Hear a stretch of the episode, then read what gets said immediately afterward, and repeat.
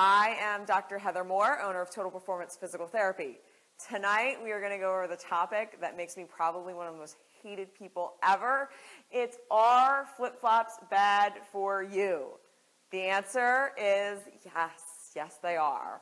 Um, and I take them away from a lot of people. Um, so tonight I'm going to have Lauren demonstrate why.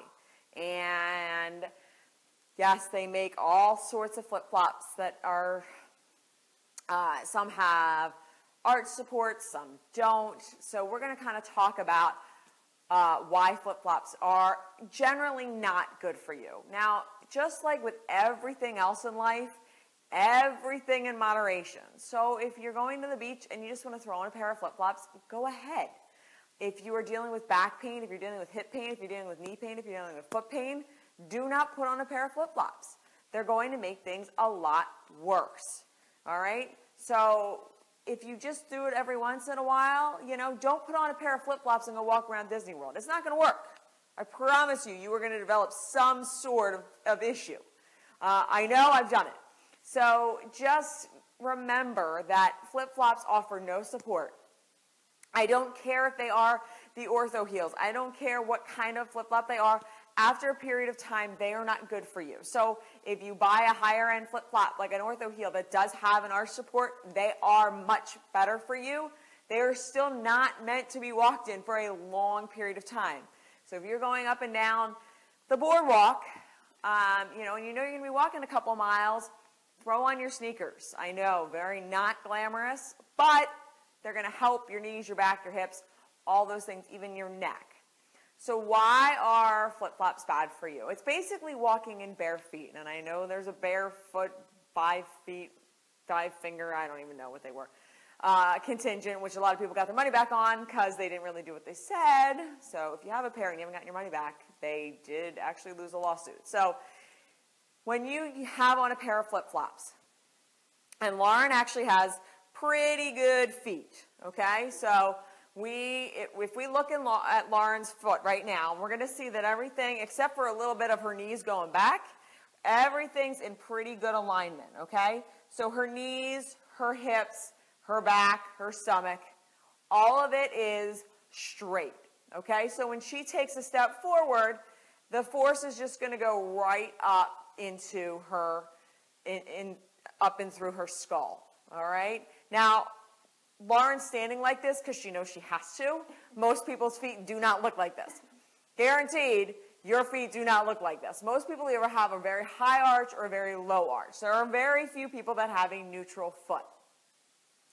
Even when you have a neutral foot and you start walking in flip-flops, there's no shock absorption. So all of the weight that you are putting through your foot has to be absorbed somewhere. So it's going to be absorbed at your ankle, at your knee, at your hip, up your back, up your neck, through your head until it goes out the top of your head. All right, so since Lauren is our model and knows exactly how to stand, let's say Lauren goes flat foot. So Lauren's going to go flat foot. Notice what happens. And this is exactly what happens when we lose the arch in our shoe. Okay? Her foot goes down. Her knees have now turned in. It's a little bit hard to see with the pants but her knees have turned in and they actually have lost space. So now you're starting to walk with your knees together. So when your knees come together, your hips start to go in. This is not anything that you know is occurring, but the minute you take your shoes off and you put on flip-flops or you go barefoot, this is exactly what happens. This is why they sneakers cost so much because of all the research behind them. So now your hips are going in.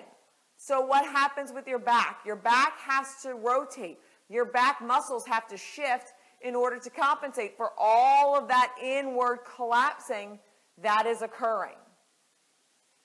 So when you walk and you have a pair of flip-flops on, it's only going to make your foot go flat. So your arch has no support, all right? So if you have a flat foot,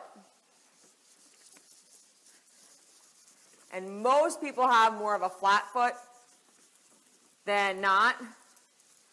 And if you want to do a really quick and dirty test, which is not anywhere near medically sound, but it will show you if you have a flat foot, um, put water on your foot and walk along with cement and see, do you have a arch? Does your foot look like this? Like a little happy, like whoop, with your little toes there? Or does it look like this? Flat foot, high arch. Now, some people are like, okay, I got a high arch, doesn't apply to me. So, um, yeah, it does. Because what happens is, so when you are in a flip-flop, so here's our little flip-flop, and here's your little foot that has this high, well, that's not a very high arch. We're going to we're gonna exaggerate because that's what we do here. Um, so here's your high arch. Now, instead of being in a sneaker or a supportive uh, footwear that'll actually help you because you've gone to the store and you've been fitted and you got the right shoes, so you have proper footwear.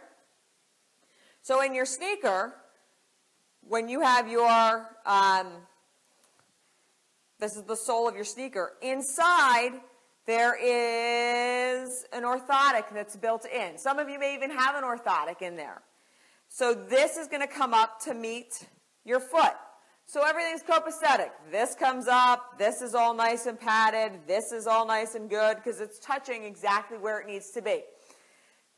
So here's your toes, and here's your heel, and now you have this high arch.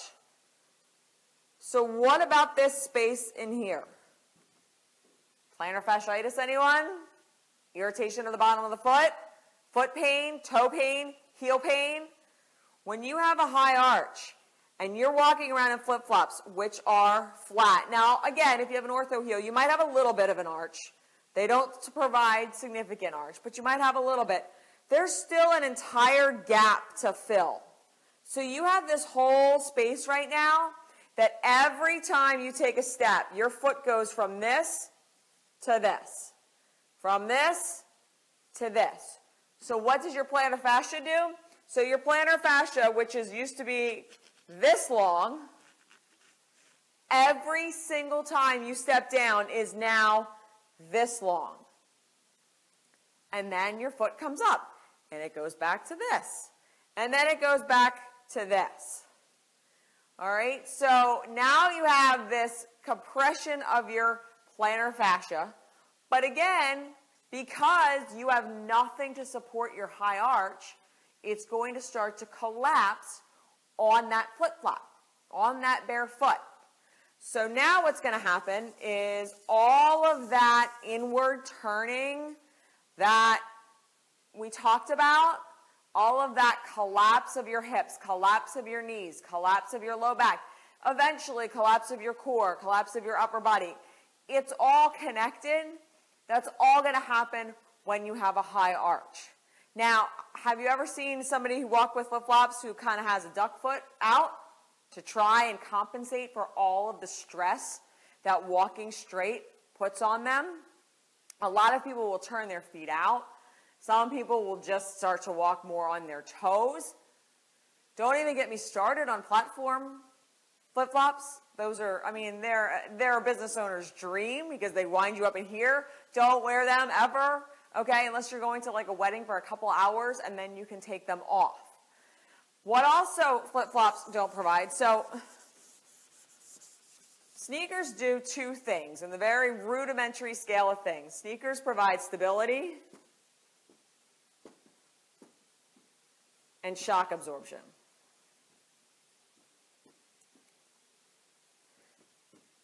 So every time you take a step, and let's say you're running, you're putting more than double your body weight through your heel.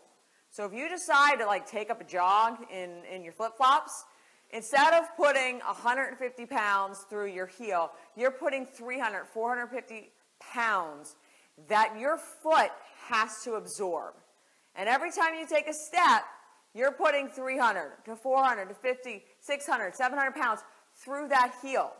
And you are offering no support whatsoever. Go out and walk on concrete. It's just as good as a flip flop. Just go barefoot. It's not a big deal. It is just as good as flip flop. So now, instead of that stability being there, now you have no shock absorption. The foam padding on a reef is not shock absorption. All right? So now instead of having something to minimize the force going through your body, you have nothing. Have you ever taken a step with a flip flop and gotten like a twinge, like a sharp twinge in your ankle or your knee or your hip, and you're like, oh, what was that?